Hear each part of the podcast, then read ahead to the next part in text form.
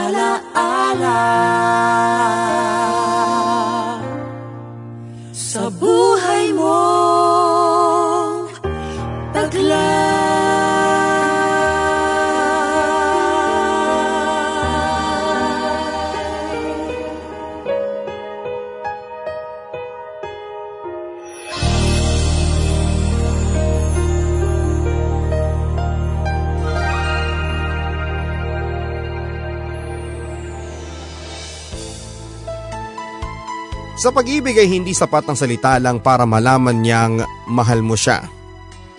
Kapag mahal mo ang isang tao, kalakip nito ang pagtanggap sa kung sino siya at kung hanggang saan lang ang kaya niyang ibigay sa iyo.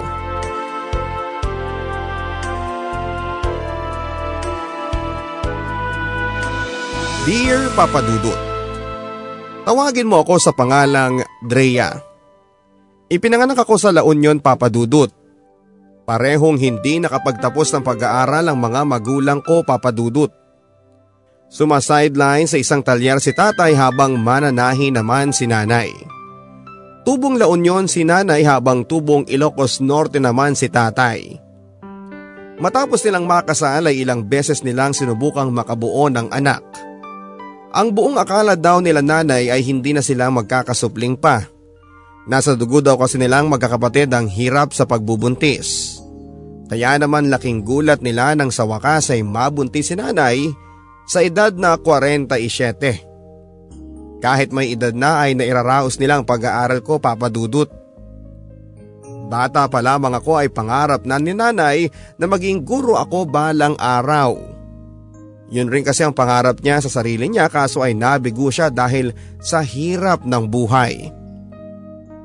Gagalingan mo lagi sa pag-aaral anak ha. Magiging guro ka pa kasi balang araw. Yan ang madalas sa sinasabi sa akin ni nanay sa tuwing binibihisan niya ako sa pagpasok ko ng school. Kaya naman bata pa lamang ako ay nabuo na sa aking isipan na balang araw ay magiging guro ako na maabot ko ang pangarap ni nanay. May edad na ang mga magulang ko papadudot kaya hanggat maaari ay ginagawa ko ang lahat ng makakaya ko sa pagpapasaya sa kanila. Lalo na't pareho pa silang may karamdaman. May sakit sa puso si nanay habang diabetes naman ng tatay ko. Mabuti na lang at kahit papaano ay nairaraos ng arawan nilang kita ang pang-araw-araw naming pangangailangan. First year college na ako nang tuluyan ng huminto sa pagtatrabaho si tatay. Lumalabo na kasi ang paningin niya kaya hindi na siya pinapasok pa ng kanyang amo. Bukod sa awa ko kay tatay papadudot, ay lubos din akong naaawa kay nanay. Nahuhuli ko kasi siyang minsang problemado sa pang-araw-araw naming pangangailangan. Batid kong pinipilit lang niyang maging okay sa paningin namin pero kapag hating gabi, madalas ko siyang natsyempohang problemado. Nay, gusto niyo po bang huminto na lang muna ako sa pag-aaral? Total eh, magkukulehiyo naman ako. Kaya nay, pwede na muna akong huminto sa pag-aaral nang makatulong muna ako sa inyo. Suhestyon ko minsan kay nanay. Mas lalo mo lang akong bibigyan ng problema anak kapag huminto ka sa pag-aaral mo. Ipagpatuloy mo ang pag-aaral mo. Kapag nakapagtapos ka na, isaka mo kami tulungan. Malungkot na tugon ni nanay. Kaya naman para makatulong sa kanya ay naisipan ko ang paggawa ng leche flan bilang pandagdag kita. Ibinibenta ko ang lahat ng nagagawa ko sa mga teachers at schoolmates ko at kahit papaano papadudot ay nakakatulong ang kinikita ko sa gastusin namin sa gamutan ni tatay. Ngunit hindi nagtagal ay sinanay naman ang nagkaproblema. Abala ako nag-aayos ng lianera ng mga leche flan nang marinig ko ang napakalakas na katok sa pintuan. Gera yung nanay mo! Bigla kasing natumba kanina sa shop kaya sinugod namin sa ospital. Bulalas ng kapitbahay namin katrabaho ni nanay.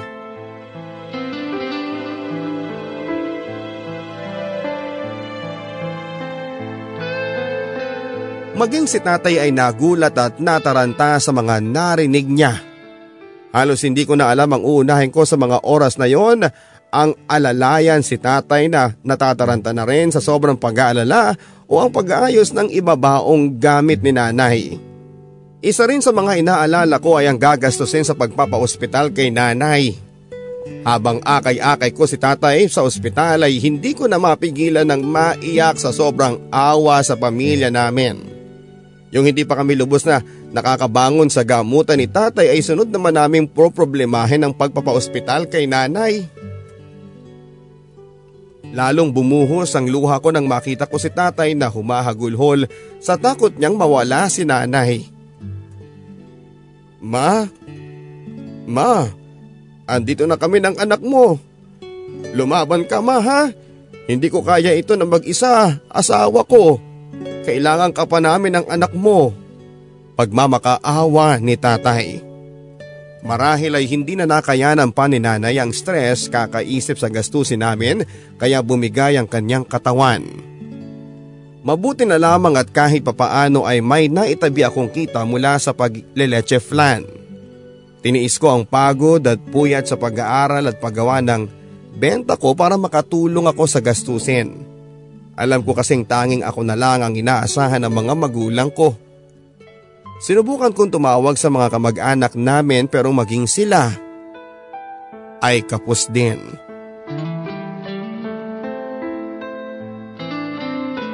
Makalipas ang limang araw na pagkakakonfine ni nanay sa ospital ay bumuti na ang kanyang kondisyon.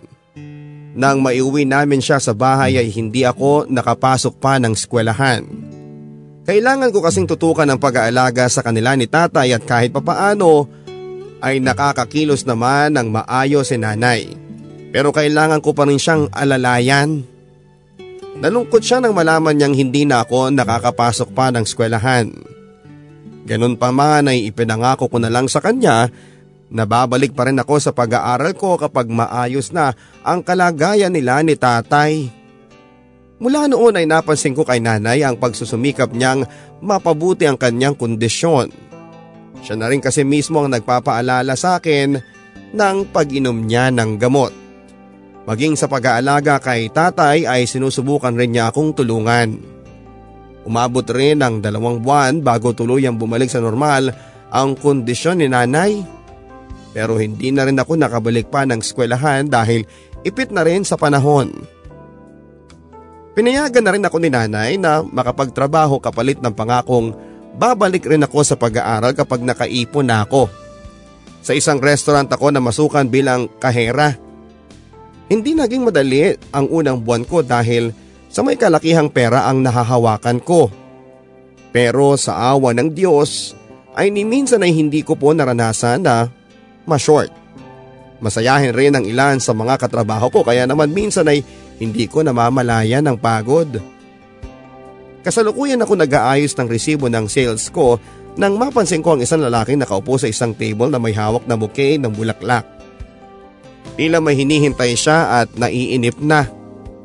Ilang beses ko na rin kasi siyang nahuling panay ang tanaw sa labas at ilang sandali pa ay dumating na ang isang babaeng tila ba nagmamadali Seryoso ka lang? Pinapunta mo ako dito para lang ibigay yan? Anong klase kang tao? Tumakas pa ako sa trabaho ko sa pagmamadali ko mapuntahan ka dito. Pagtataas ng boses ng babae sa mga kanina pang naghihintay. Sa itsura ng babae ay mukhang mas bata siya ng ilang taon sa lalaki. Matapos niyang taasan ng boses yung lalaki ay saka siya muling umalis. Maging ang ilan sa mga customers namin ay nagulat sa naging eksena ng babae. Napansin ko rin papadudot ang pagkalumbay ng lalaki sa pamamahiyang ginawa sa kanya. Pauwi na ako ng saktong makasabayan ko sa paglabas ng pintuan ng lalaki. Hindi ko mapigilang maawa nang makita kong inilalagay niya sa basurahan ang bulaklak na hawak niya. Uy, eh bakit mo naman itatapon yan? Sayang naman, ang gaganda pa naman. Pasimpleng sit ako sa kanya.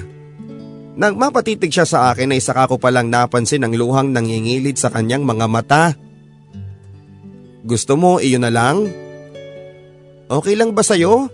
Tanong ko saka siya muling humiti at inabot sa akin ang bulaklak na itatapon na sana niya. Noon ko pa lamang siyang nakitang ngumiti pero halata pa ring malungkot siya papadudot. Pagkatapos noon ay naisipan ko siyang ayaing magkape sa isang kantina. Rex nga pala, nagtatrabaho ka sa loob ng restaurant hindi ba? Pasensya ka na ha, medyo nagskandalo ata yung asawa ko kanina. Asawa mo pala yun, eh bakit ba kasi parang galit na galit siya? Pag-uusisa ako. Siya si Carlota. Tinawagan ko kasi siya, sabi ko na may mahalaga akong sasabihin at kailangan na kailangan naming magkita. Hindi ko naman inakalang mainit pa lang ulo niya na darating. Ibibigay ko pa man din sana sa kanya ito eh. Malumanay na sagot ni Rex sa kanya nilabas ang maliit na kahon na mula sa kanyang bulsa. Oh my God! ayain mo na siyang magpakasal? Akala ko ba asawa mo na siya? Nagtatakang tanong ko. Actually second uh, wedding sana namin supposedly. Ikinasal na kami sa civil lang. Ayaw kasi sa akin ng parents niya kaya secret wedding lang ang unang kasal namin. Lately kasi hindi na kami nagkakaintindihan. Labag kasi sa loob niyang ipahiram yung anak namin sa parents kong nasa Pangasinan. May anak na kayo? Oo, si Kyra. Lately kasi, masyado siyang nagiging busy sa career niya. Kaya naisipan kong ipadala muna si Kyra sa parents ko. Paraan ko na rin kasi yun para magkaroon kami ng time sa isa't isa bilang mag-asawa. Napapansin ko rin kasi ang panlalamig niya kaya sinubukan kong bumawi pero parang wala na akong halaga sa kanya. Hindi naman kaya may iba na siya kaya siya nagkakaganyan sa'yo? Mas gugustuhin ko pa nga sanang sabihin na lang niya na meron na siyang iba eh habang maaga pa. Para hindi ako nagmumukhang tanga na umaasang mahal pa rin niya ako. Malungkot pa rin ang tono ni Rex. Mukha namang mabuting tao si Rex, papadudot. Kaya hindi ako makakahanap ng dahilan kung bakit siya binabaliwala ng asawa niyang si Carlota. Humina kasi ang business ng parents ni Rex sa Pangasinan kaya nag-decide na lang silang mag-asawa na maghanap na lang ng trabaho. Mula na mag-open up si Rex ng problema niya sa akin ay naging malapit na kami sa isa't isa papadudot. Yung kakikilala lang namin pero parang ang tagal na naming magkakilala kung kami ay mag-usap. Mula noon ay nadadalas na ang pagpasyal niya sa akin sa pinapasukan ko. Maging ang mga katrabaho ko ay napapaisip na rin sa totoong ugnayan namin. Magkasundo kami ni Rex sa napakaraming bagay. Maging sa pagkain nga ng chicharong bulaklak. Hindi tulad ng ilang katrabaho ko na natatakot kumain ng chicharong bulaklak, nakaka-high blood daw kasi kaya iniiwasan nila. Pero kapag kami ni Rex ang magkasama ay tila ba manilang sa amin ang pagkain ng chicharong bulaklak. Huling-huli rin niya ang kiliti ko kaya naman walang oras na hindi kami nagtatawanan sa tuwing magkasama kami. Masaya ako sa tuwing nagkakasama kami ni Rex Papadudut.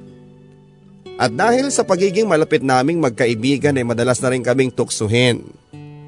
Pero syempre, hindi ako nagpapadala dahil alam kong hindi kami pwedeng magkaroon ng relasyon. Kahit papaano kasi kasal siya kay Carlota. Maging si nanay at tatay ay iniisip ring manliligaw ko siya nang minsang mapasyal siya sa bahay. Natuwa rin ako sa pagmamalasakit na ipinakita ni Rex sa mga magulang ko. Nagulat na lamang ako sa inabot niyang mga gamot na binili niya. Minsan na kasi niyang nakita ang reseta ng gamot ni nanay. Mabuti nga sa'yo at naranasan mo magkaroon ng mga magulang. Eh samantalang ako meron nga akong magulang pero pero parang wala naman. Malungkot na kwento niya. Nag-iisang anak lang pala si Rex pero hindi tulad ng mga nag-iisang anak na busog sa pagmamahal ng kanilang mga magulang kabaliktaran ng sitwasyon niya. Masyadong abala ang mga magulang niya sa mga negosyo nila kaya hindi nila siya masyadong natutukan. Naibibigay nga nila mga kailangan ko pero Iba pa rin sana yung magkaroon sila ng panahon sa akin. Minsan nga noon sinadya ko pang gumawa ng kalokohan para lang mapansin nila ako. Pero okay na rin ako ngayon. At least eh nakikita kong binubusog nila ng pagmamahal yung anak ko. Ngayon pa lang ulit ako naging masaya ng ganito, Drea. At yun ay mula nang makilala kita. Nakangiting sabi ni Rex. Masaya din ako sa pagiging magkaibigan namin ni Rex. Hanggang sa isang araw ay napansin ko ang biglang pananamlay niya. May problema ka ba Rex? Napansin ko kasing parang wala ka sa mood today. Ah wala ito, huwag mo akong pansinin. Pagkakailan niya pero kahit na itanggi niyang wala siyang problema papadudot ay hindi pa rin ako kumbinsido. Kinahapunan nang ihatid niya ako sa bahay ay hindi ko na mapigilan ang sarili kong muli siyang tanungin. Alam kong may problema ka Rex. Hindi ka naman ganyang kahapon eh. Akala ko ba magkaibigan tayo? Patampong hirit ko sa kanya. Nalulungkot lang ako Drea. Parang ang bilis lang kasi ng pangyayari. Parang Parang kailan lang noong magkilala tayo. Kaya hindi ko alam kung paanong paraan ba ako magpapaalam sa'yo. Magpapaalam? Bakit? Saan ka pupunta? Ikaw Rex ha, kung biro yan hindi ako natutuwa. Kinakabahang tugon ko sa kanya. Pinababalik na kasi ako ng parents ko sa Pangasinan. Madalas na kasing magkasakit si Kyra eh. Itigil ko daw muna ang kahibangan ko kay Carlota. Alam na rin kasi nila na hindi kami okay dito kaya umuwi na lamang daw ako para sa anak ko. Malungkot na sabi niya. O eh bakit nalulungkot ka pa niyan? Ayaw mo noon? Mas mapapalapit ka na ngayon sa parents mo at mas magkakaroon ka ng panahon sa anak mo? Pagkukunwari kong okay na sabi sa kanya. Hindi ko rin kasi alam kung papaanong paraan pagtatakpan ng lungkot na nararamdaman ko sa ibinalita niya. Parang hindi ko kasi kakayaning malayo sa iyo. Ano ka ba? May cellphone naman di ba? Eh di mag-text na lang tayo at magtawagan. Hindi ka ba nalulungkot na magkakalayo tayo? Tanong niya at saglit akong natahimik sa naitanong niya. Oh, eh bakit hindi mo ko masagot niyan? Pangungulit niya. Malungkot syempre pero iniisip ko na lang na makakabuti rin yun sa'yo. Mas magkakaroon ka ng panahon para sa pamilya mo. Nakangiting sagot ko sa kanya. Bago bumiyahe si Rex ay sinadya muna niya akong puntahan sa restaurant para magpaalam. Hindi ko na napigilan ng maluha pa nang yakapin niya ako. Lagi pa rin tayo magte-textan at magtatawagan ha? pagpapaalam niya. Maging ang mga katrabaho ko ay nanghihinayang nang malaman nilang magkakalayo na kami. Hindi naging madali sa akin ang mga sumunod na araw papadudot. Tila ba bumalik sa dati ang buhay ko na trabaho-bahay lang ang tanging ruta ko. Nagkakateksan pa rin kami ni Rex pero may mga pagkakataon ring hindi niya ako nare-replyan. Marahil ay sobra lang siyang abala sa kanilang negosyo at pagiging ama kay Keira. Kaya naman, inuunawa ko na lang.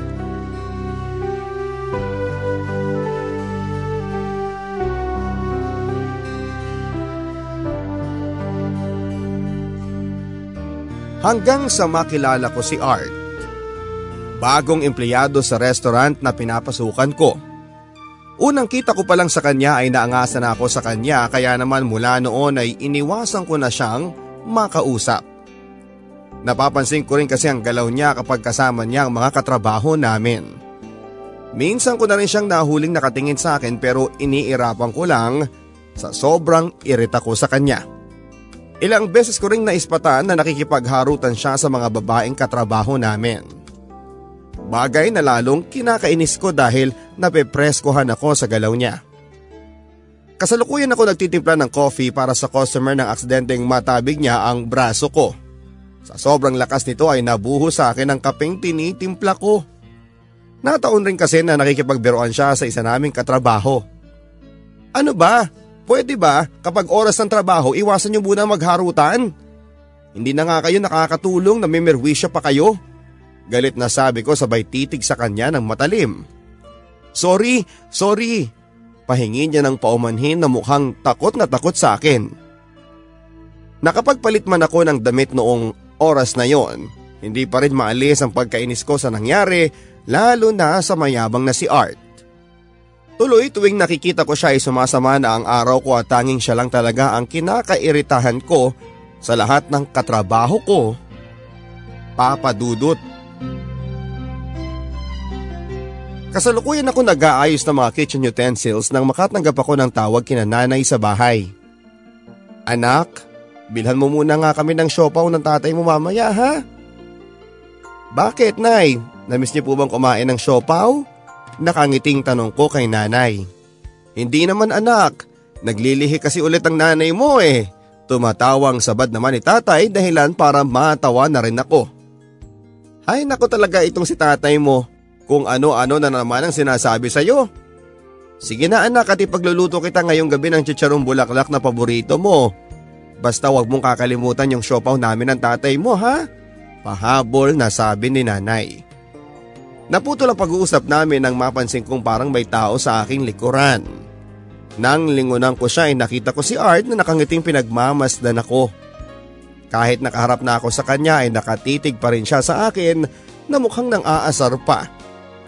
Oh, anong tinitingin mo dyan?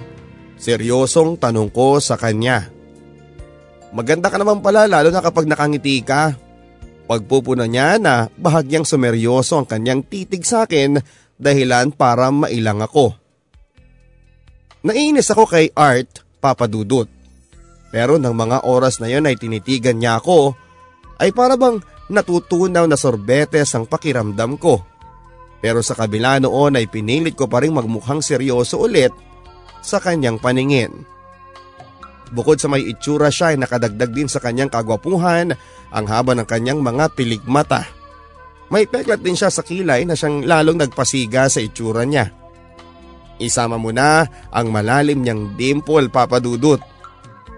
Ang tanging ayaw ko lang naman sa kanya ay ang pagiging maangas niya at ang pagiging lapitin ng babae. Sana lagi ka na lang nakangiti para mas lalong lumitaw ang ganda mo. Dugtong pa ni Art. Ikaw tigil-tigilan mo nga ako ng pambobola mo ha. Mabuti pa bumalik ka na lang sa labas. Dahil paniguradong maraming customers ngayon. Pasimpleng pagtataboy ko sa kanya. Sana kahit papaano eh mapansin mo rin ako. Halos lahat na kasi dito eh kasundo ko libo na lang sa'yo. Mabait naman ako eh. Bulag kang halang kasi. Pahabol na sabi niya sa katuluyang lumabas ng kusina. Medyo tumagos ang huling sinabi niya sa akin, Papa Dudut. Pakiramdam ko kasi masyado akong naging masungit sa kanya kaya naman mula noon ay inayos ko na ang pakikitungo ko sa kanya. Bagay na napansin din naman niya. Ako na ata ang pinakamasayang empleyado dito ngayon. Nakangiting sabi niya sa isa pang katrabaho namin. Eh bakit naman? Kasi kinakausap na ako ni Drea. Hindi tulad ng dati na tila ba lagi siyang may regla. Bahagya akong natawa sa mga narinig kong pag-uusap nila. Mula nga noon ay naging maayos na ang lahat sa pagitan namin ni Art. Nakakasundo ko na rin siya pagdating sa trabaho sa restaurant. Madalas niya akong tulungan sa trabaho ko bagay na nagpagaan sa ginagawa ko. Palabiro rin si Art kaya kapag magkasama kami ay walang minuto na hindi ito tumatawa. May naging boyfriend ka na ba, Drea? Seryosong tanong ni Art. Manliligaw nga, never pa ako nagkaroon boyfriend pa kaya? Bahagya akong natawa sa naisagot ko sa kanya. Ano ba kasi ang hanap mo sa isang manliligaw? Manliligaw lang ba talaga ang pwede kong hanapin? Hindi ba pwedeng boyfriend ang kailangan ko at hindi manliligaw lang? Sa naisagot ko ay nagtawa na na lang kami. Paano ba kasi ligawan ng isang katulad mo, Drea? Seryosong tanong ni Art habang nakatitig sa akin. Nang mapansin ko ang pagiging seryoso niya ay hindi ko mapigilan ang mailang. Bakit mo ba kasi tinatanong? Siyempre, para alam ko ang gagawin ko. Natigilan ako sa mga naisagot niya. Nang mapansin niya ang pananahimik ko ay muli siyang nagsalita. Pwede ba kitang ligawan, Drea? Sabi niya sabay hawak sa mga kamay ko para mahinto ako sa aking ginagawa. Hay nako, ikaw po ang bahala basta ayoko nang binibigyan ako ng rosas ha. Corny kasi yun para sa akin eh. Nakangiting sagot ko. Kinabukasan ay nagulat na lang ako pagpasok ko sa trabaho nang makita kong nakangiti sa akin ang mga katrabaho ko. Marahil ay nabalitaan nila ang pagpayag kong manligaw sa akin si Art. Pagdating ko sa kusina ay nakita kong nakatayo si Art. Tila ba kanina pa niya akong hinihintay ang pagdating ko. Agad kong nakita ang hawak niyang bouquet ng bulaklak kaya agad akong sumama ang mood. Hindi ka rin makulit no?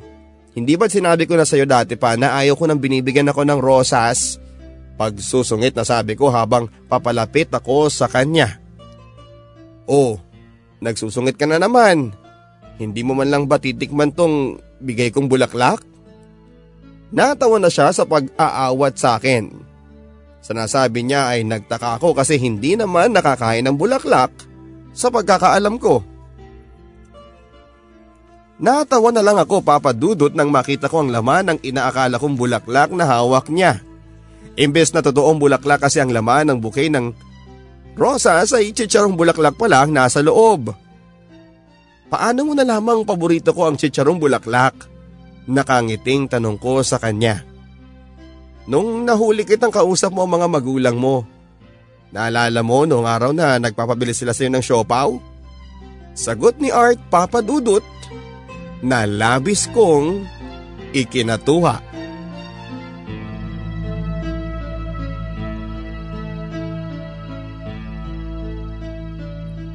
Sa ginawa niyang yun ay nahulog ang tuluyan ng loob ko kay Art. Tumanggal din ng dalawang linggo ang panliligaw niya bago ko siya tuluyang sinagot. Sa sobrang tuwa niya ay nanlibre siya sa mga katrabaho namin. Hindi naman bawal sa pinapasukan namin ang pagkakaroon ng relasyon kaya wala kaming naging problema. Nagkaroon lang ng kaunting problema nang ipakilala ko na siya kina nanay at tatay.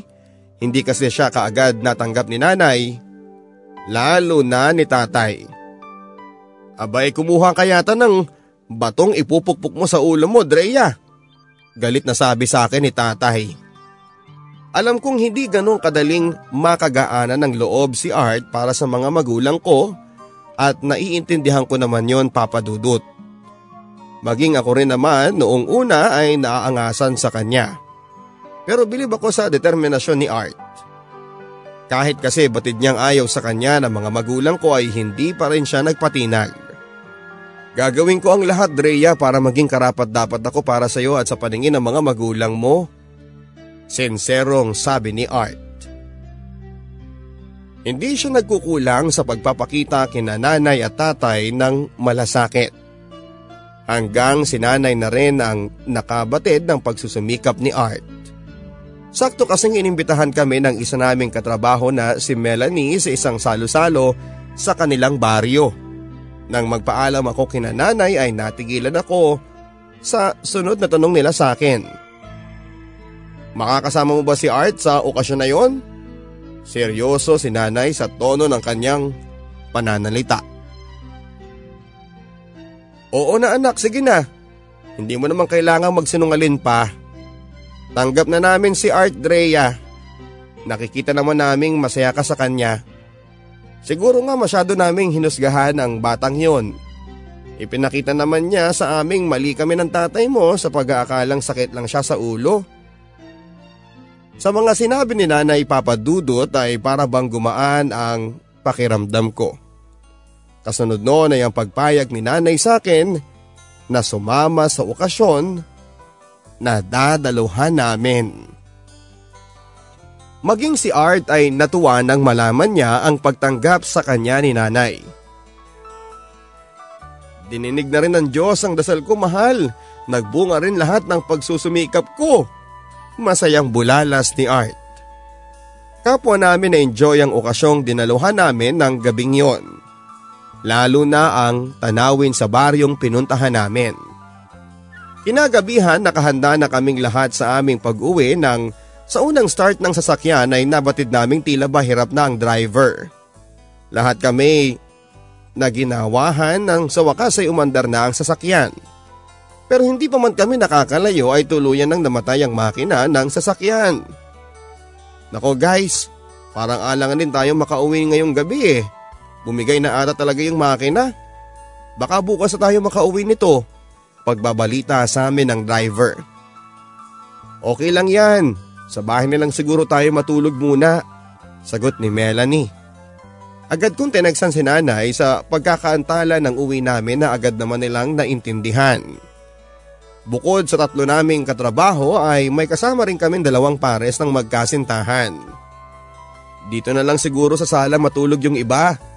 Dinig naming sabi ni Melanie. Mula sa loob ng bahay nila. Pero bago pa man kami nakapasok sa bahay ni Art, ay naunahan na kami ng ilan sa mga katrabaho sa sala. Naku Art and Drea, mukhang hindi na kayo kakasya rito sa amin. Kantsaw ng isa pa naming katrabaho. Don't worry, pwede naman siguro kayo dun sa silid ng tiyahin ko. Wala naman sila ngayon kaya doon na lang kayo siguro matulog ni Art. Agad na sabad naman ni Melanie. Bahagya akong nagulat sa mga sinabi ni Melanie. Hindi kasi ako komportable doon sa ideyang magkatabi kami ni Art sa pagtulog. Kaso ay nahiya na akong umangal pa kaya wala na akong nagawa pa kundi ang makisama na lang. Medyo nakakainom na kasi ang mga lalaki noon at maging si Art pero kahit papaano ay matino pa naman ang kanyang kilos. Okay lang ba sa'yo kung magkatabi tayo dyan sa kama, mahal? Okay lang din naman sa akin kung dito na lang ako sa sahig eh. Ang sabi ni Art pagkapasok namin ng silid. Nang usisain ko ang sahig ng kwarto ay halatang hindi masyado nalinisan.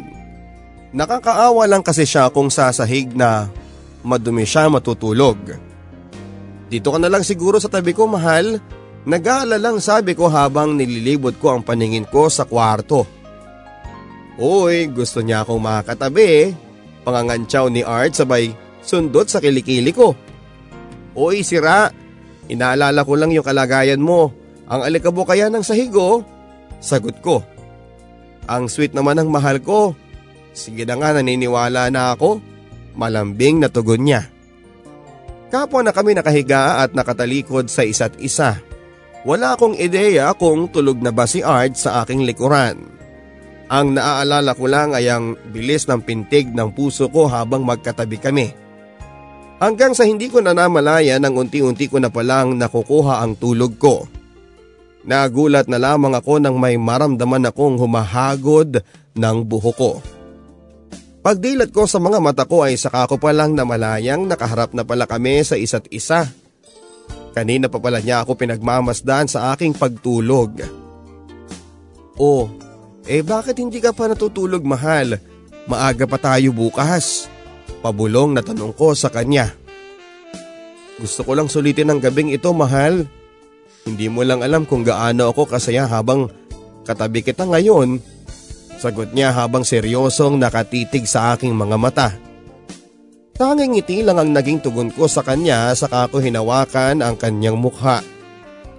Masaya rin naman akong kasama ka mahal ko eh. Kaya matulog ka na ha? Pagkasabi ko noon papadudot ay agad niya akong hinagkan sa aking mga labi. Sa ginawa niyang yon ay lalong bumilis ang tibok ng aking puso.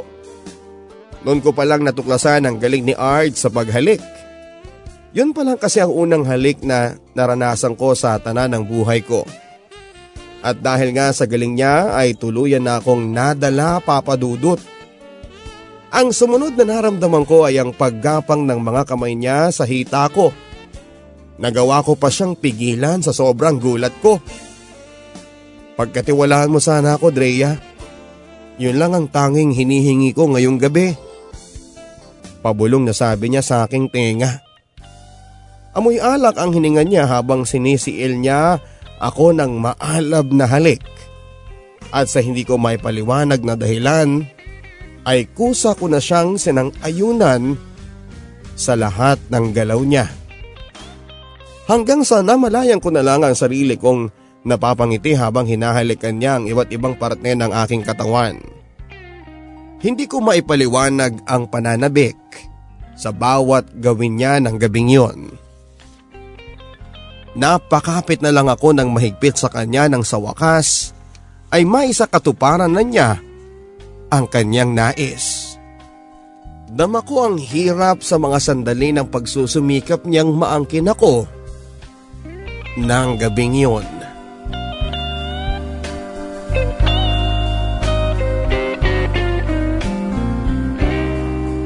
Kinabukasan noon papadudod ay nagising na lamang ako sa lakas ng katok ni Melanie sa pinto. Drea Art, gising na kayo't maaga pa tayong babiyahe. Kailangan nating agahan ng pagbiyahe para walang malate sa atin. Pagtatawag niya mula sa labas ng kwarto. Pagkagising namin ni Art ay agad niya akong hinagkan sa aking noo. Mahal na mahal kita, Drea. Pangakong walang magbabago pagkatapos ng lahat. Sa mga nasabi niya ay napangiti na lamang ako. Nahirapan man ako ng gabing yon ay masaya naman ako dahil mahal na mahal ko ang lalaking unang pinag-alayan ko ng aking sarili. Wala namang nabago kay Art matapos ang mga nangyari sa amin. Sa katunayan ay mas lalo pa siyang naging sweet sa akin at sa paglipas ng mga araw Hanggang sa mapansin ko na unti-unti ang pagiging malamig sa akin ni Art. Hindi ko rin maiwasang paghinalaan ang isa sa mga katrabaho naming si Hazel. Madalas ko kasi silang nahuhuling nagkakausap. Bago pa man kami nagkaroon ng relasyon ni Art ay dati ko nang nababalitaan na gusto siya ni Hazel. Kaya naman hindi ko maiwasang magselos sa tuwing nahuhuli ko silang nag-uusap. Hanggang sa minsang maglabing sa akin si Art. Mahal medyo inaantok ako ha. Patimpla naman ako dyan ng kape. Iinumin ko mamaya pagkatapos kong iligpit ang mga ito. Pagtutukoy niya sa mga basong nahugasan niya. May ginagawa kasi ako eh. Alam ko na, kay Hazel ka na lang magpatimpla. Total eh, wala naman siyang ginagawa ngayon at saka close naman kayo, di ba? Hindi ko na napigilan ng sarili kong sungitan siya. Teka, parang may naaamoy ako ah. Mukhang nangangamoy selos yung tono ng mahal ko. Nakangiting kantsaw niya habang sinusundot ako sa tagiliran ko. Pwede ba tigilan mo nga ako kung ayaw mong ihampas ko sa iyo to? Pagtutukoy ko sa palayok na pinupunasan ko. Sinusubukan pa niya akong kausapin pero Pinanindigan ko pa rin ang pagiging masungit. Dahil sa irit ako kay Art ay maghapon ko siyang hindi pinansin. Naiinis lang kasi ako doon sa puntong parang wala siyang girlfriend kung makadikit kay Hazel. Palagay ko na may tama lang ang ginagawa ko para malaman niyang nagsiselos ako sa ginagawa niyang pakikipagmalapitan kay Hazel. Nagulat na lamang ako nang mabalitaan kong nag-resign sa trabaho si Hazel. Sabi nila hindi raw niya nakayanan ng sobrang pagod sa trabaho kaya tuluyan na siyang nagpaalam sa boss namin. Sa nabalitaan ko ay bahagyang lumuwag ang aking paghinga. Kahit pa paano kasi ay hindi na sila magkikita pa ni Art. Hanggang sa mapansin ko ang pagbabago ni Art.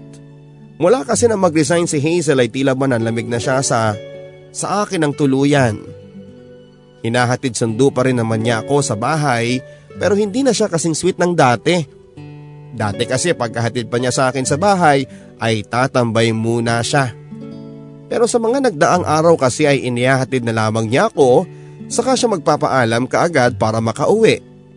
Sa inis ko ay agad ko siyang tineksan ng gabing yon. May problema ba tayo Art? Lately kasi parang nanlalamig ka sa akin. Masama lang ang pakiramdam ko mahal. Huwag mo kong intindihin. Tanging reply niya. Nagsimula ka lang namang magkaganyan mula nang mag-resign si Hazel eh. Muli kong sa kanya pero hindi na siya nag-reply pa.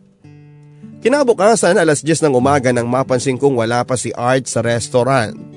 Awa ko na ang cellphone ko para tawagan siya pero nang maalala kong masama pala ang loob ko sa kanya, ag agad ko rin binitawan ang cellphone. Bakit ba? Bahala siya sa buhay niya. Pagmamaktol na usal ko sa aking sarili. Pilit ko na lang na inabala ang sarili ko sa mga kailangang gawin sa restaurant.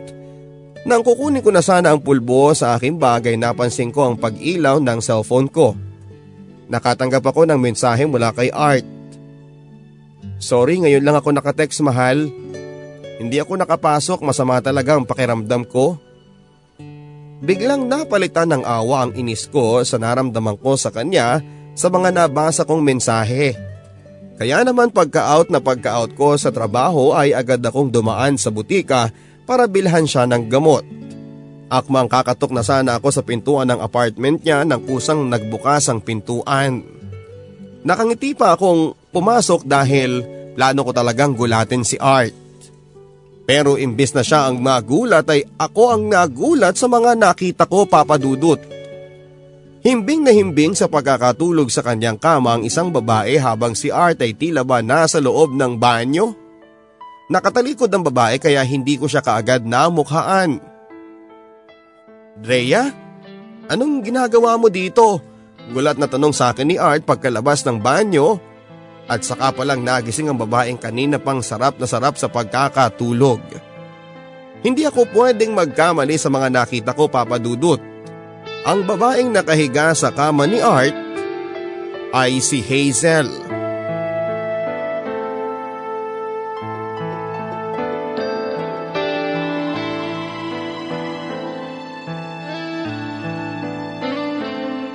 Sa nakita ko ay tila ba tumaas ang lahat ng dugo ko sa aking ulo at hindi ko rin namalayang nabitawan ko pala ang supot ng gamot na hawak ko. Drea, kung ano man ang iniisip mo nagkakamali ka.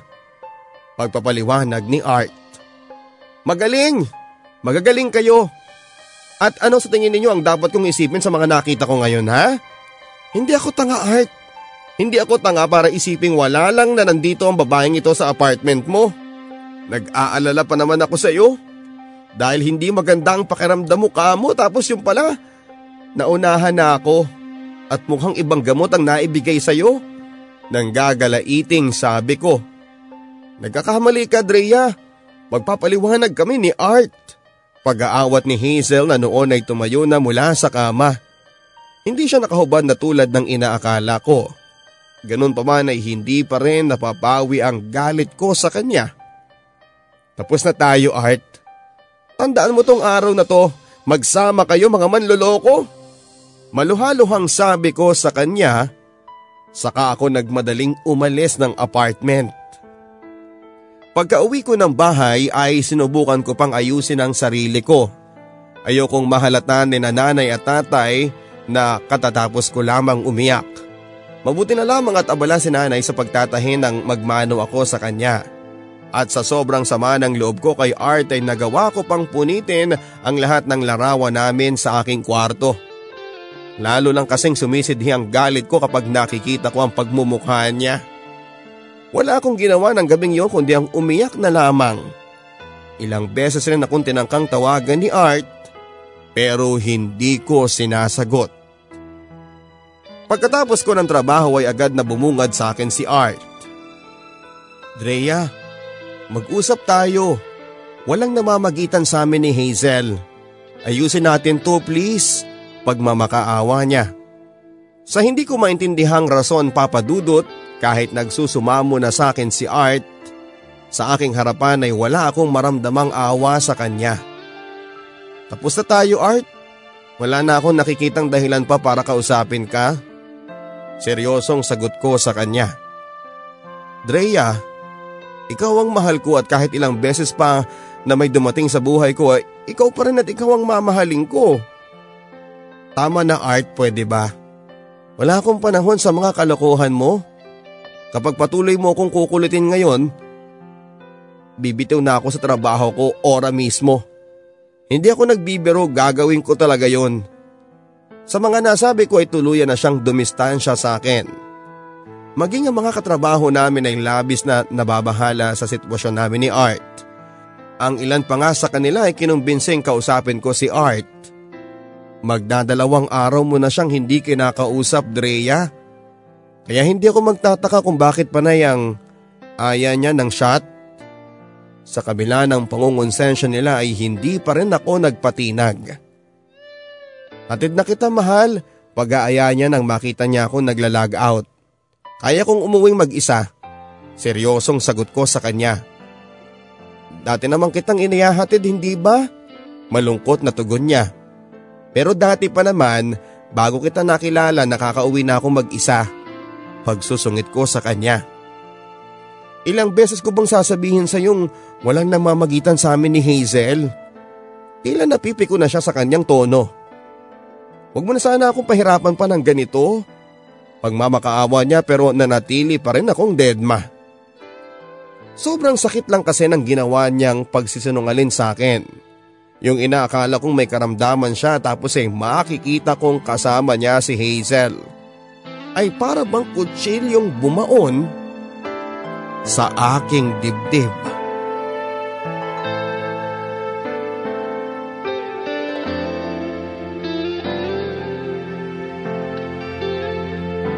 Kalakasan ng ulan, kasalukuyan ako naghahaponan sa bahay nang makita kong may tawag sa aking telepono. Mula ito sa unknown number kaya hindi ko sinagot. Kung hindi ako nagkakamali papadudot ay nakapitong subok ang unknown number na yon na tawagan ako. Hindi ko kasi ugali ang sumasagot ng tawag mula sa hindi ko kilalang number papadudot.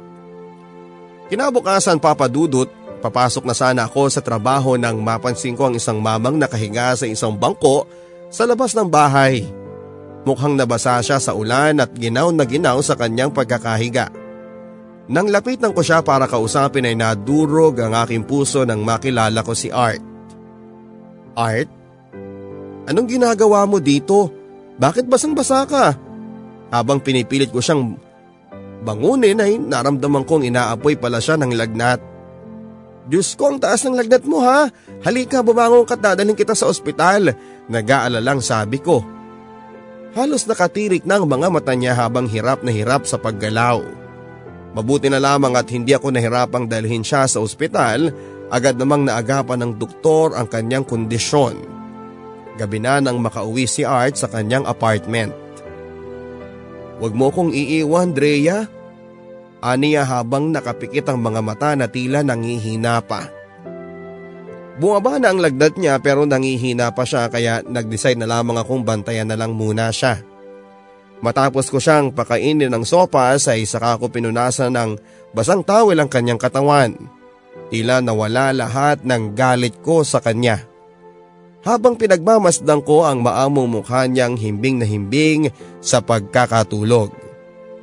Kahit nakakumot na siya ng gabing yon ay batid kong giniginaw pa rin siya. Saka ko siya tinabihan at niyaka para kahit papaano ay mabawasan yung ginaw na nararamdaman niya.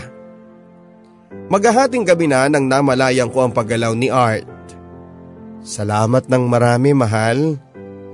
Kahit galit ka sa akin, hindi mo pa rin ako pinabayaan kanina. Bulong niya habang hinahaplos ang aking mukha. Wala yun Art, ginawa ko lang ang dapat kong gawin. Tanging naisagot ko, ipagpapatuloy ko na sana ang tulog ko nang namalayan ko ang pagdampi ng mga labi niya sa mga labi ko. Sa galing ni Art na humalik ay natangay na naman ako. Batid ko ang sobrang pananabik niya sa akin sa alab ng kanyang mga halik. Hindi na rin ako nakapalagpas sa mga galaw ng kamay niya sa aking katawan. At sa pangalawang pagkakataon, papadudot ay may nangyari sa amin ni Art.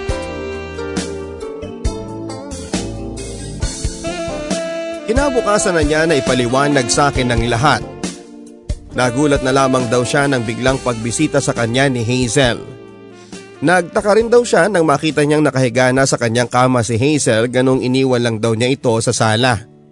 Ipinakita na rin niya sa akin ang mga text sa kanya ni Hazel na tila ba nagpapakita ng motibo. Si Art pala ay ang unknown number na tumawag sa akin.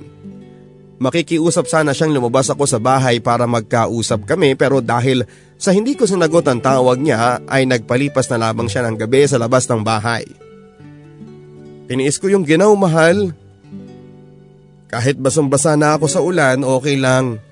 Nagbabaka sakali kasi ako talaga nakakausapin mo ko ng gabing yon. Pagpapaliwanag niya. Kung wala talaga kayong relasyon ni Hazel, eh bakit lately eh ang lamig-lamig ng trato mo sa akin? May family problem kasi kami noon mahal eh. Wala ka namang dapat na ipag-alala doon dahil okay na ang lahat. Malumanay na sagot niya. Mula noon ay bumalik na sa dati ang relasyon namin ni Art. Makalipas ang dalawang linggo ay napansin ko ang pangangasim ng sikmura ko tuwing umaga. Saka ko palang naalala na hindi pa pala ako dinadatnan. Kaya naman lubha akong nabahala. Nang bagating ko kay Art ang obserbasyon ko sa sarili ko ay tila ba natuwa pa siya. Buntis ka mahal? Magiging tatay na ako? Nakangiting tanong niya. Art hindi pwede. Ang ibig kong sabihin hindi pa pwede. Baka ikamatay ni nanay kapag nalaman niya ito. Eto naman. Hindi mo pa nga sinusubukan sabihin eh. At saka dapat dalawa tayong magsabi sa kanila niyan mahal. Pagkakalma sa akin ni Art. Ilang araw ko ring inisip ang kondisyon ko at kung paano ko sasabihin sa mga magulang ko kung sakaling ngang nagdadalang tao ako. Hanggang sa isang araw ay nagulat ako sa biglang pagpasyal ni Art sa bahay. Habang nanananghalian kami ay muling nangasim ang sikmura ko at kahit piliting kong itago ay hindi ko pa rin nagawa. Ano yan Drea? Kakaunti pa lang ang nakakain mo nagkakaganyan ka na. Maging si Art ay nabahala. Sandaling namayani ang katahimikan sa pagitan namin sa mga oras na yon. Nang muling mapatitig sa akin si nanay ay hinawakan ni Art ang kamay ko. Meron po kayong dapat na malaman, Nay. Pagsisimula ni Art na agad kong sinugundahan. Nay, wag po sana kayong magagalit. Nagdadalang tao ka? Tama ba ako, Drea? Tanong ni nanay habang seryosong nakatitig sa akin. Maluha-luha na ako habang nakayuko at bigla ko kasing naalala ang mga pangarap ni nanay. Bahagya akong kinabahan ng huminga ng malalim si tatay. Ano pa nga bang magagawa natin kung nandyan na yan? Ani ni nanay. Handa po akong panagutan ng anak ninyo. Magpapakasal po kami sa lalong madaling panahon. Hindi ko po siya pababayaan maging ang magiging anak namin. Nakangiting tugon ni Art. Kinabukasan noon ay nakumpirma nga naming dalawang linggo na akong buntis, papadudot. Labis ang kasiyahan ni Art maging ang kanyang pamilya nang malaman nila na nagdadalang tao ako. Mabuti ka pa anak, hindi naging problemado sa iyo ang pagbubuntis. Kasi kami ng tatay mo noon nakailang subok rin bago ka dumating sa buhay namin, ang sabi ni nanay. So ang ibig sabihin niyo po, nasa lahi po ninyo ang hirap sa pagbubuntis, nay? Nagtatakang tanong ng doktor kay nanay. Opo dok, halos karamihan sa mga kapatid kong babae ay hindi pinalad na magkaanak. Ang tugon naman ni nanay. You must be really lucky iha. Kailangang doble ingat ka lang kasi dahil maselan ang pagbubuntis mo. Good catch kasi ang pagdadalang tao mo ngayon kung tutuusin. Paalala ng doktor. Mula nga noon ay kaliwat kanan na mga kamag-anak ni Art ang nagbibigay ng regalo para sa magiging anak namin. Hindi ko rin maawat ang mga magulang niya sa pag-aalala sa akin na ingatan ang aking sarili. Maging sila kasi ay excited na sa magiging apo nila.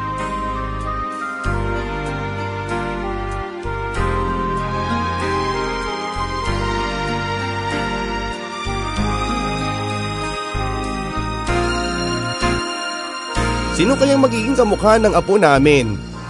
Hindi ko talaga mapigilan ng ma-excite. Ang sarap lang kasi ng pakiramdam na magkakaroon na ng bata rito sa loob ng bahay. Ang sabi ng mama ni Art. Pinakiusapan ako ni Art na mag-resign na lang sa trabaho. Pero dahil sa alam kong mababagot lang ako sa bahay, ay hindi naman ako pumayag. Kaya ko pa namang magtrabaho mahal. Kailangan ko rin ng exercise para hindi ako mahirapan sa panganganak ko. Pangungumbinsi ko kay Art. Ikaw ang bahala mahal, ayaw ko lang kasing may masamang mangyari sa inyo ng baby natin. Tugon niya na may bakas ang pag-aalala sa mukha niya. Mabuti na lang at kahit papaano ay inunawa ng boss namin ang kondisyon ko papadudot. Lagi ring nakaalalay sa akin si Art kahit pa napakadaling trabaho ang gagawin ko sa restaurant. Kumakahulugan lamang na mahal na mahal niya kami ng magiging anak namin. Hanggang sa isang araw habang nagdadagsaan ang mga tao sa restaurant, may isang customer na panayang follow-up ng kanyang order. At dahil sa pag-aalala kong magkaroon ng skandalo ay tinutukan ko ang preparasyon ng kanyang order. Nang maihanda ko ng kanilang order ay napansin kong busy ang lahat ng waitress namin. Kaya naman naisipan kong ako na lang ang magdala sa table ng customer na naiinip na. Habang naglalakad ako papunta sa table nila ay sakto naman na may isang customer na biglang napatayo dahil nabuhusan siya ng inumin. Sa kanyang pagkakatayo ay nasagi niya ako dahilan para matumba ako sa kabilang table. Aksidenteng tumama papadudot ang tiyang ko sa upuan sa kabilang table bago ako natumba. Pagkatapos noon ay grabing kirot ang aking naramdaman. Sunod ko nang napansin ang mga tao sa loob ng restaurant na pawang nakatingin lahat sa akin. Ganon na lang ang takot ko nang makita kong dugo na pala ang likidong umaagos pababa ng binti ko. Ambulansya parang awa nyo na! Magtawag kayo ng ambulansya! Dinudugo ang asawa ko, dali! Dinig kong sigaw ni Art bago ako tuluyang nawala ng malay.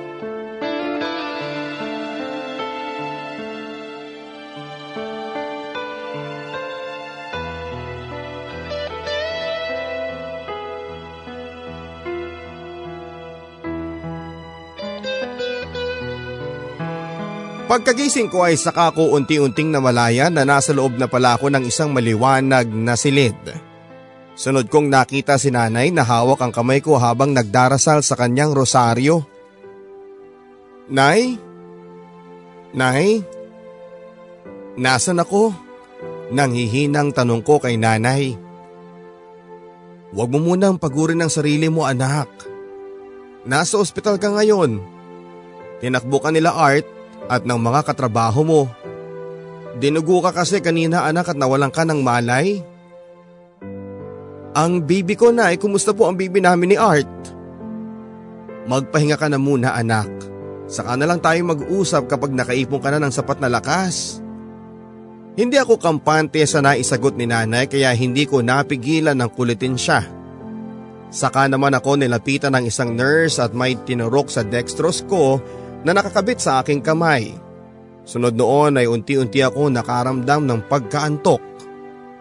Wala akong ideya kung ilang oras ang nakalipas hanggang sa magising ako papadudot. Ang tanging naaalala ko lamang ay nang mawalan ako ng malay. Nang idilat ko ang aking mata ay saka ko palang nakita si Art. Si Art pala ang lalaking kanina pang humahagulhol sa tabi ko. Art, mahal? Bakit ka umiiyak? Kumusta na ang baby natin, mahal? Okay naman ba siya? Sabihin mo sa akin nasa mabuti siyang kalagayan, Art. Alalang sabi ko kay Art. Wala na ang baby natin? Wala na siya. May hinagpis na tugon niya sa akin. Wala na ang sanggol sa aking sinapupunan papadudot. Hindi ko alam kung paano ko haharapin ang bawat bukas sa pagkawala ng magiging anak namin ni Art. Nang makauwi na kami ay damang-dama namin ang lungkot sa bawat sulok ng bahay.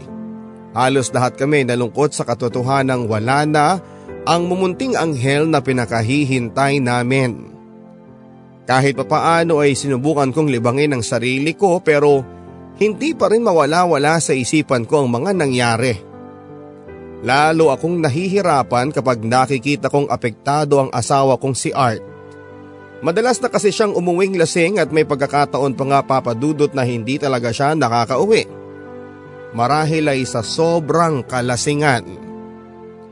Isa yon sa mga pinakamahirap na pinagdaanan ko.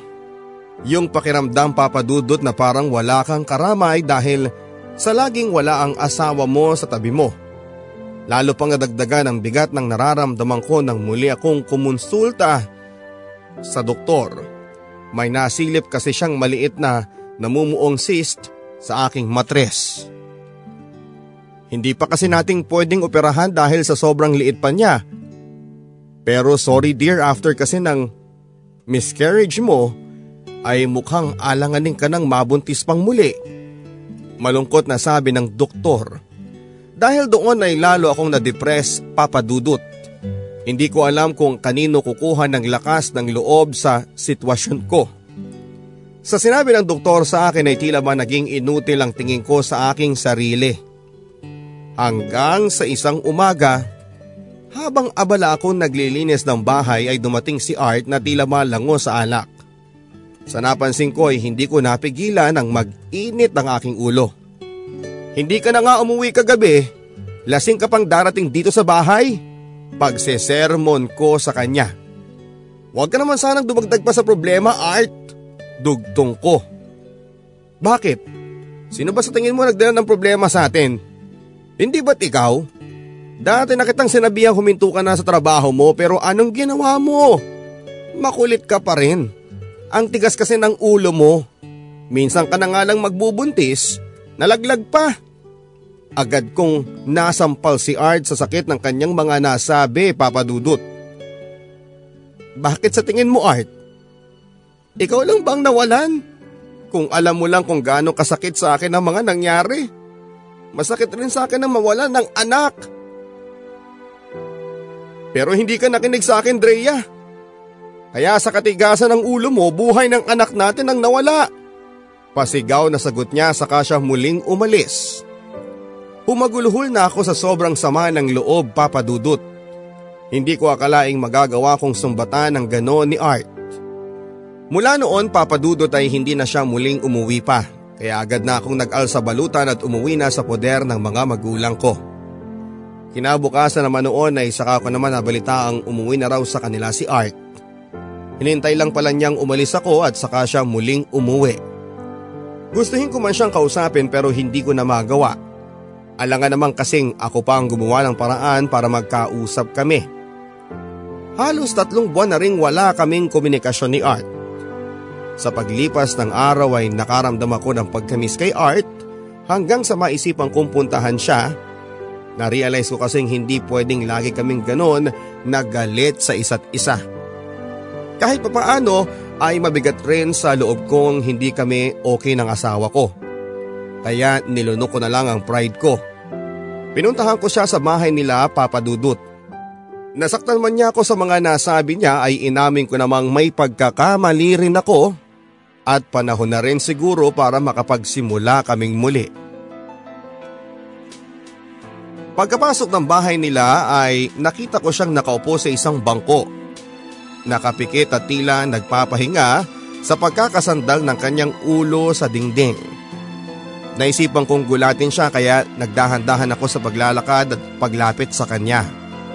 Ngunit hindi pa man ako nakakalapit ay nagulat ako sa babaeng lumabas mula sa isang silid habang hawak ang kanyang tiyan. Hazel? Hazel?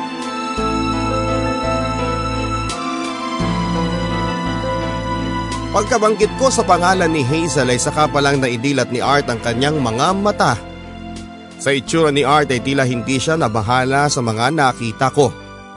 Bagkos ay nagawa pa niya akong tanungin. Anong ginagawa mo ngayon dito? Hindi ba't ako dapat ang magtanong niyan? Anong ginagawa ng babaeng ito dito? Ano to? Magdedenay ka na naman ng ugnayan ninyong dalawa? Nang gagalaiting tanong ko kay Art. Noong unang beses mo siyang makita sa apartment ko, wala talaga kaming relasyon noon. Noon. So ang ibig sabihin may relasyon na kayo ngayon? Walang hiya kang babae ka? Galit na usal ko at akmang susugurin ko na si Hazel nang muling nagsalita si Art. Huwag na huwag kang makakalapit sa kanya. Kapag may nangyaring masama sa magiging anak namin baka mapatay kita. Galit pa rin ang kanyang tinig. Natigilan ako sa sunod ng mga sinabi ni Art. Minsan ako nawala ng magiging anak. At kapag naulit yon baka makapatay na ako. Dugtong niya habang nanlilisik ang kanyang mga mata na nakatitig sa akin. Saktong lumabas mula sa isang silid ng mama ni Art. Tama na yan iha. Mas makakabuti sigurong umalis ka na lang. Sa naging tono ng mama ni Art ay tila walang kaso sa kanila ang ginawa ni Art. Hindi ko na napigilan ang maiyak sa sobrang sama ng loob kay Art, papadudot. At dahil lang sa hindi ko siya mabigyan ng anak ay nagawa niyang pumatol sa ibang babae. Tahan na anak, hindi mo kailangang pahirapan ang sarili mo. Hindi mo kasalanan ang mga nangyari pagtatahan sa akin ni nanay. Uuwi na tayo ng La Union anak. Iwanan mo na si Art dito. Dugtong pa ni nanay. Ano na naman ang gagawin natin doon, Nay? Pagtatakang tanong ko. Tumawag kasi ang isa sa mga tiyahin mo sa La Union. Sa akin pala ipinangalan ng lolo at lola mo ang naiwan nilang bahay at lupa. Kaya nakapag-decide na kami ng tatay mo na doon na lang tayo manirahan. Labag man sa kalooban kong sumang-ayon sa mga sinabi ni nanay ay napaisip akong mabuti. Tama nga sigurong lumayo na lang muna ako. Makalipas ang dalawang araw ng paghahanda ay bumiyahe na kami ng La Union papadudot. Sa biyahe na ako nakapag-isip na kailangan ko nga talaga ng bagong environment para makapagbagong buhay. Naging maayos naman ang pagtanggap sa amin ng iba naming kamag-anak. Sunod kong inatupag ay ang paghahanap ng trabaho Paubos na rin kasi ang naipon ni nanay. Maswerteng natanggap akong waitress sa isang kainan malapit sa eskwelahan. Hindi ako masyadong nahirapan sa unang buwan ko dahil dahil na rin sa experiences ko. Magiliw din papadudot ang mga naging katrabaho ko. Habang nagpupunas ako ng mesa ay napansin ko ang isang batang babae sa labas ng kainan. May hawak siyang barya at mukhang nahihirapan siyang mamili ng kakainin. Bahagya ako naawa dahil nakabilad siya sa araw na kanyang kinakatayuan. Kaya minabuti kong lapitan siya. Neng, anong hanap mo? Sa naging tanong ko ay bahagya siyang napakamot sa ulo sa kaakmang aalis na sana. Teka sandali Neng, nagugutom ka na ba? Opo, kaso kulang po kasi itong pera ko eh. Malungkot na sagot niya. Ganun ba? Gusto mo kumain ka na lang dito at ako nang bahalang magbayad mamaya. Sa mga nasabi ko ay napangiti ko ang batang babae. Siya si Rara. Habang kumakain ay napansin kong gutom na gutom siya. Kakaunti lang kasi ang ibinigay ng papa kong baon eh Binabaunan na rin kasi ako ni Lola ng pagkain sa pagpasok ko sa school. Eh nasa na yung baon mo pagkain? Hindi ko nga po alam eh, tinago na naman siguro ng mga kaklase ko.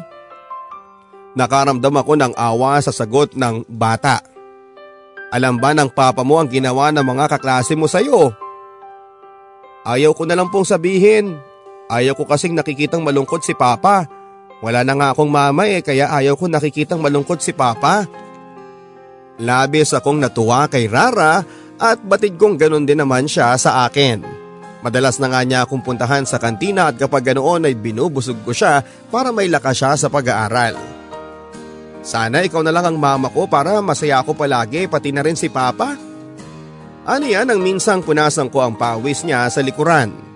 Tumago sa akin ang sinabi niyang iyon kaya naman halos maluha ako sa tuwa. Kahit papaano papadudot sa pamamagitan ni Rara ay maranasan ko lang ang maging isang ina.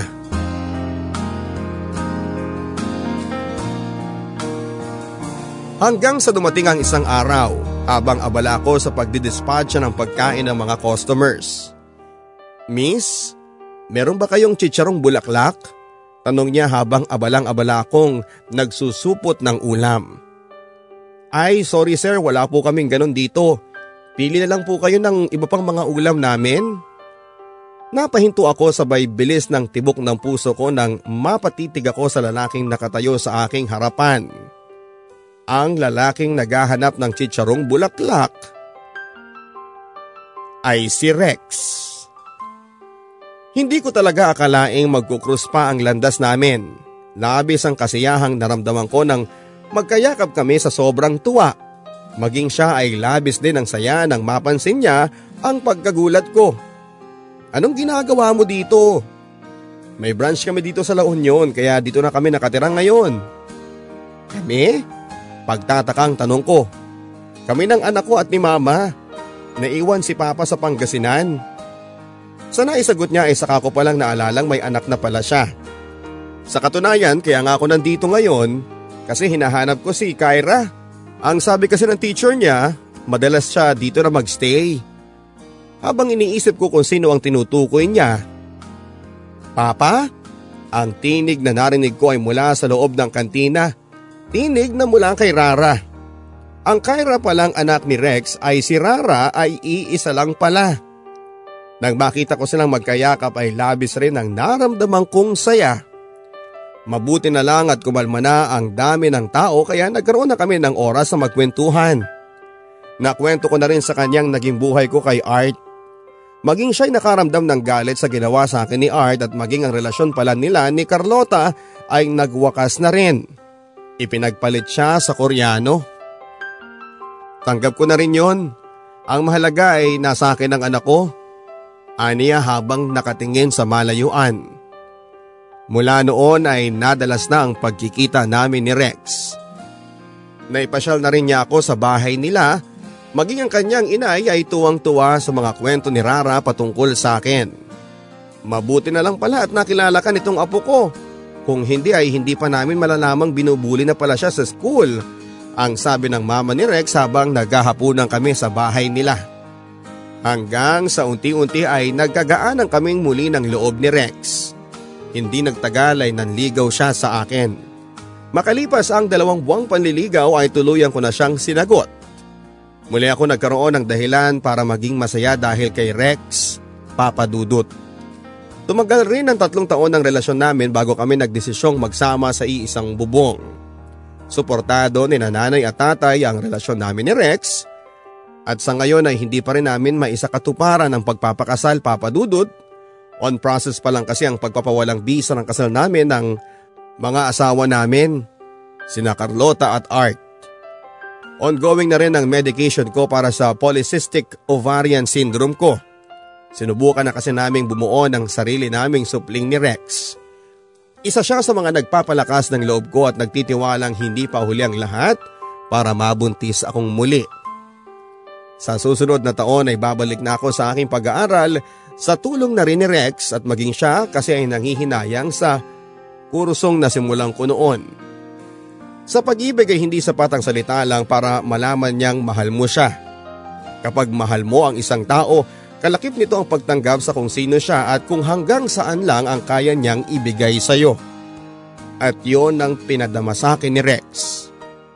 Maraming salamat po kung sakaling mabigyan daan ang kwento ng buhay at pag-ibig ko sa inyong programang Barangay Love Stories. Sana ay marami pa kayong ma-inspire sa pamamagitan ng kwento ng marami ninyong tagapakinig. Lubos na gumagalang ang inyong kabarangay, Drea. Pagsikat ng araw Pag-ikot ng mundo Buhay mo'y tuloy sa pagtakbo.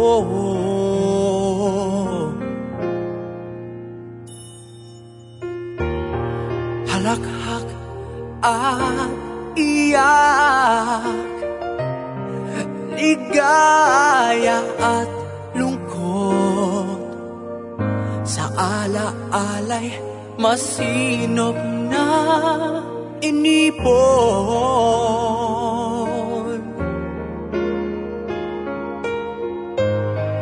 Pakinggan mo Sigaw ng iyong puso. Diwa ay hayaang maglakbay Kwento ng pag-ibig at ng buhay ay Yaman ng alaala sa buhay mong taglay